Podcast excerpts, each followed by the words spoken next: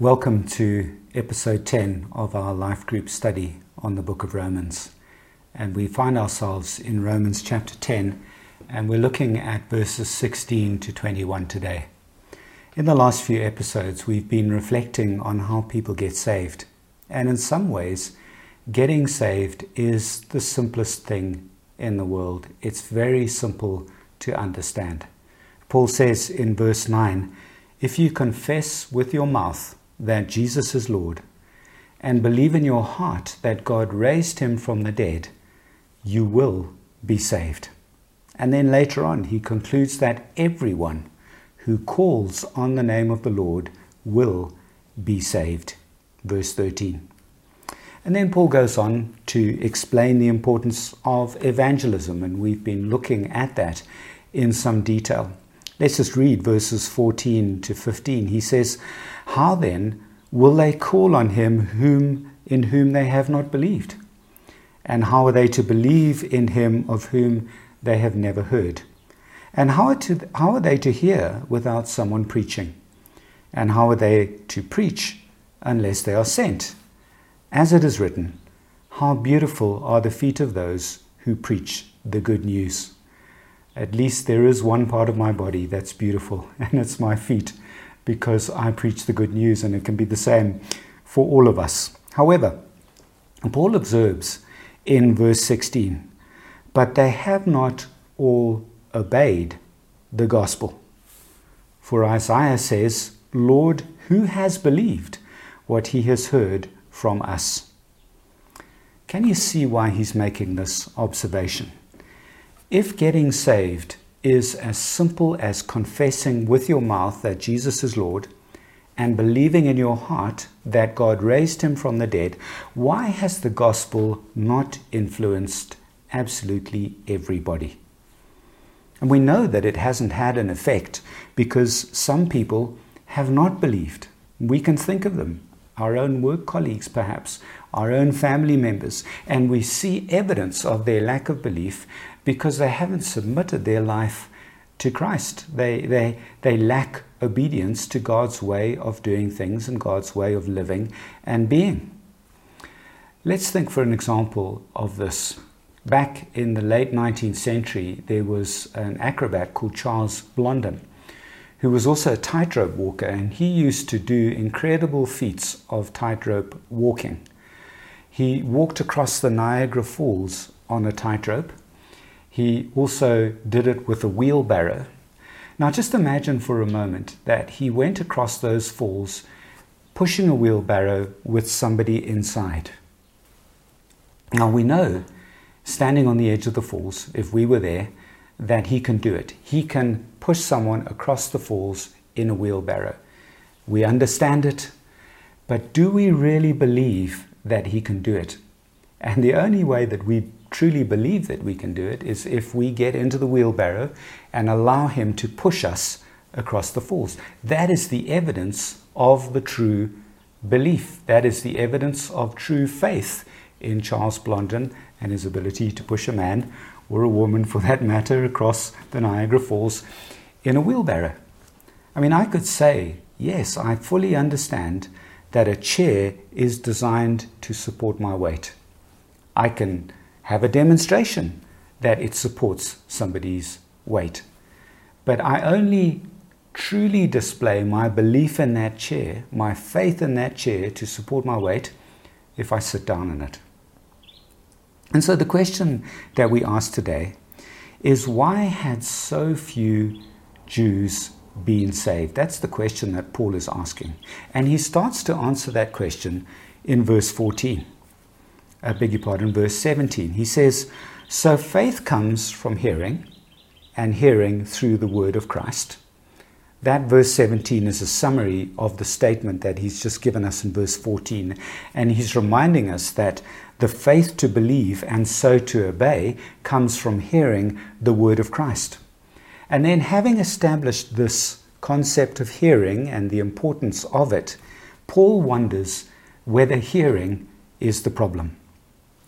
In verse 18, he says, But I ask, have they not heard?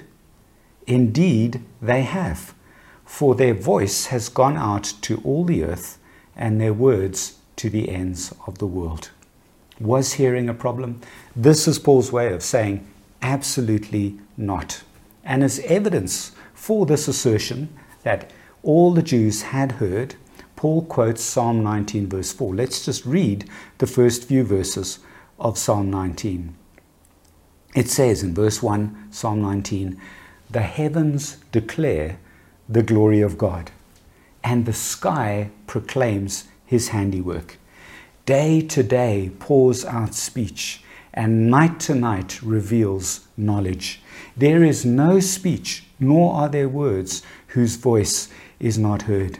Their voice goes out through all the earth, and their words to the end of the world. He's saying that just in the same way as creation has declared the glory of God to every human being, every human being has heard the voice of creation declaring the glory of God. In the same way, the Jews had heard the gospel message, the saving message about Jesus Christ declared to them. And as we look through the Bible, we do see evidence of that. For example, when you look in, in the book of Acts, when Paul went out on his missionary journeys, whenever he arrived in a town or a village, we see that he went first to the synagogue in order to declare the word about Christ, the, the message of the gospel. In the synagogue, he always started with the Jews and then he moved on to the Gentiles. Another um, evidence, or other evidence of this, is the fact that there was a church in Rome, and we know that Rome was not established by Paul. And so many people surmise that the reason why there was a church in Rome was because there were Jews in Jerusalem on the day of Pentecost. um, we're told that in the Acts of the Apostles. They heard the gospel message preached by Peter Many of them were baptized and saved. They then would have gone back and proclaimed the gospel in Rome. And of course, there were Jews from all ends of the Roman Empire in Jerusalem at that time for the, for the Feast of Pentecost. And they went out and they declared the gospel message. So, hearing the word of Christ, folks, and I think it's important for us to note this, is no guarantee of salvation. So, what was the reason? Paul poses another possibility. Perhaps the Jews had not understood. Look at verse 19. He says, But I ask, did Israel not understand? And then he starts to answer the question. First, Moses says, I will make you jealous of those who are not a nation with a foolish nation, I will make you angry. This is a quotation from Deuteronomy 32, verse 21. What is Paul getting at by quoting Deuteronomy 32, verse 21? Well, first, he says that the Gentiles were not a nation, in the sense that they were not the nation of Israel, they were not God's special people, God's chosen people. That's the first thing that he establishes. And then the second thing, Paul refers to the Gentiles as a foolish nation. So some translations say a nation that has no understanding. And that's the right sense of the word. They were not a nation and they did not have understanding. They didn't have the same understanding that the Jews had. And yet, despite that, despite those two points, the Gentiles turned to God and believed when they heard the word of Christ. And of course, that made Israel jealous because now that was what threatened the Jews this idea that in Christ, suddenly the Gentiles were having a slice of the pie. And the fact that the Gentiles had turned meant that they had understood, even though they were not a nation, even though they lacked understanding, they still did understand. And if the Gentiles that were not a nation understood, and if the Gentiles who had no understanding understood, then the Jews could not claim a lack of understanding. Folks, the gospel message is simple to understand. Even a child can understand the gospel message and respond to it. It is not a problem of understanding. So, therefore, hearing the word of Christ is no guarantee of salvation, and nor is understanding a problem. So, what is the problem then? In verse 21, Paul gives us a hint. He describes the Jews as a disobedient and contrary people. He says, But of Israel, he says, all day long, I have held out my hands to a disobedient and contrary people. That word contrary could be translated as obstinate or stubborn. Stubbornness was the problem. In short, the Jews would not submit to God's righteousness because they refused to submit to the lordship of Christ. They refused to declare Jesus as Lord because that would mean submitting to Jesus and obeying Him. And, folks, this is often the problem. Well, it's not often the problem. It is always the problem for us as human beings because we want to be masters of our own destiny. We want to be the lords of our own lives. We don't want to submit to the lordship of Jesus Christ. And that's where the problem lies. It's not the fact that we haven't heard the gospel, it's not the fact that we haven't understood the gospel because the gospel is simple. Even the Gentiles understood it, and they had far less understanding than the Jews did, yet they turned. Folks, it is submitting. We don't want to have a boss. We don't want someone telling us how to live. We don't want to have to obey someone else as Lord over our lives. And earlier on, Paul said that Jesus was the stumbling block, the stone that the Jews tripped over because they would not submit to him. Folks, what I'd like to do is to contrast verse 20 with verse 21. Verse 20 refers to the way that God revealed himself to the Gentiles, and then verse 21 the way that God revealed himself to the Jews. So let's have a look at those two things. How did he reveal himself to the Gentiles? And how did he reveal himself to the Jews? And what can we learn from that? So look at verse 20. The way God revealed himself to the Gentiles. Then Isaiah is so bold as to say, I have been found by those who did not seek me. I have shown myself to those who did not ask for me. That, this is God speaking, as quoted by the prophet Isaiah in chapter 65, verse 1 in the book of Isaiah. The thing that strikes me about this is that God is so incredibly humble. He's not standing there arrogantly and saying, They need to find me. You need to look for me. You need to take the initiative. You need to need me. A proud person would say, They must want me first. They must look for me. But the Gentiles were not seeking God. They were not asking for Him, and yet God showed Himself to them. And I believe that this is the case for every person. God is calling out, He's wanting you to come to Him. He's taking that humble position, He's not making it hard for himself to be found. God is closer than we could ever imagine. And there's this third clause in Isaiah 65, verse 1, that's missing here in Romans. And, and in Isaiah, it says that God calls out. He says, Here I am, here I am, repeated, to a nation that was not called by my name. How did God reveal himself to the Gentiles? He called out to the Gentiles. He said, Here I am, here I am. It's incredibly gracious, it's incredibly humble. And God is doing it to all of us. He is calling out to us. But let's have a look at the way in which He revealed Himself to the Jews, because we're wanting to compare these two things and see what it teaches us.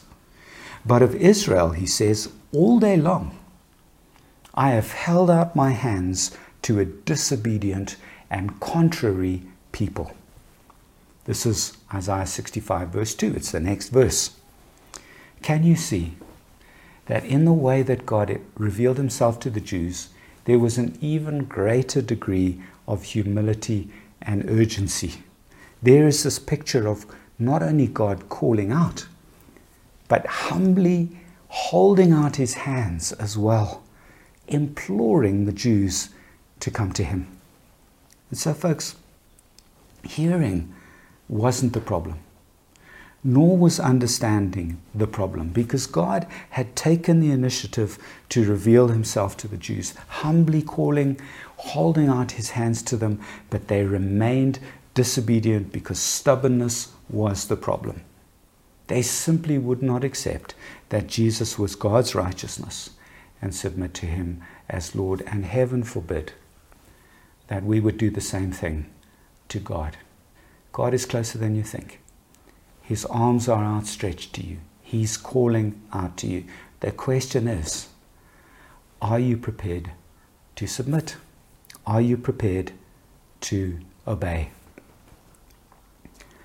So, the unbelief of Israel was attributed in chapter 9 to God's purposes in election. I'm not going to take a lot of time to go over that again now because we've already been through it.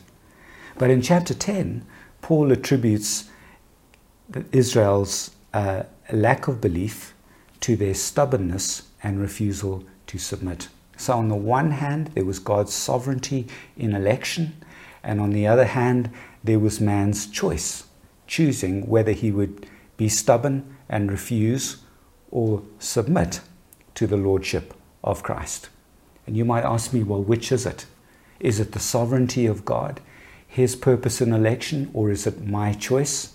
Well, it's both. It's both of them. Somehow these two truths are held together in a mystery that we don't fully understand. God has chosen, but we also need to choose. We need to choose God, to decide to submit to Him. The early Christian Jews had made sure that their fellow Jews had heard the word of Christ. Their voice had gone out to all the earth, Paul says here, and their words to the ends of the world. And, folks, it is only through hearing the message that saving faith is stirred up in a person. That's why Trevor went to so much trouble to talk last episode about what that message is. What is the content of that message? It's very simple, it's very straightforward, but what is it? Because we need to declare it. People need to hear it. And so, what, in the light of that, I would like you to um, answer and discuss the following five questions. The first one, question one, is to ask, How is your voice going out? I mean, the Jews had gone, the Christian Jews, those Jews who had been converted and submitted to the Lordship of Christ, man, Paul is telling us that their voice had gone out to all Christian Jews throughout the Roman Empire. Isn't that incredible? How is your voice going out, especially if that is key to people being saved? Question two Why is hearing and understanding the gospel message not enough to be saved? Question three how should we respond when a person has heard and understood the gospel message but will not believe and submit to the lordship of Christ? And then, question four what effect would you expect to see in the life of a person who believes himself or herself to be saved? What, what, what fruit would you expect to see? Especially in the light of what we've learned today. And then, question five is Jesus the Lord? of every area of your life? If not, what needs to change? And I'll leave the, you know, I'll leave it at your discretion whether you want to answer that question publicly or not in your in your groups. Thank you so much um, for gathering together. I just love the fact that Harvest has got such a strong life group movement. I think it's essential for us to grow in the faith growing in the faith does not happen in isolation. It's a bit like cutting this thumb off, sticking it over there, and expecting it to grow. It's not going to grow unless it's connected to the body. It's not going to be healthy unless it's connected to the body. And the way we connect to the body, obviously, is, is through fellowship on a Sunday, but also, as important, more important, maybe, um, life groups as well, doing life together in these special groups. Thank you so much for, for, for signing in and for being with us.